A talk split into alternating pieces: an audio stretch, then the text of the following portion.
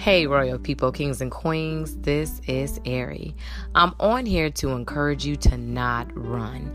Do not run from the very things that God has called you to.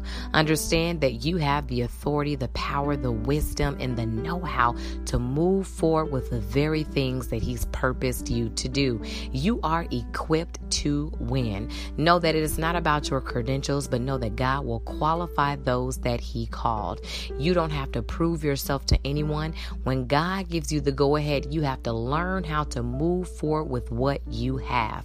If you move forward with what you have, you're going to go beyond expectation because God promises that He'll do exceedingly abundantly above all that we could ask or think. So, no excuses. Don't run from what God has called you to do.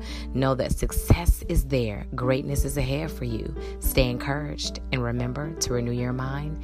It is the GOAT mind.